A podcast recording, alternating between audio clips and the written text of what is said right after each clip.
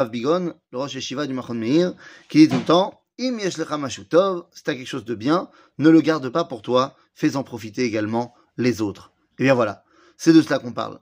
Voilà ce que la Mishnah vient de nous enseigner. Comment être le plus généreux envers son prochain sans lui demander quoi que ce soit. À bientôt les amis.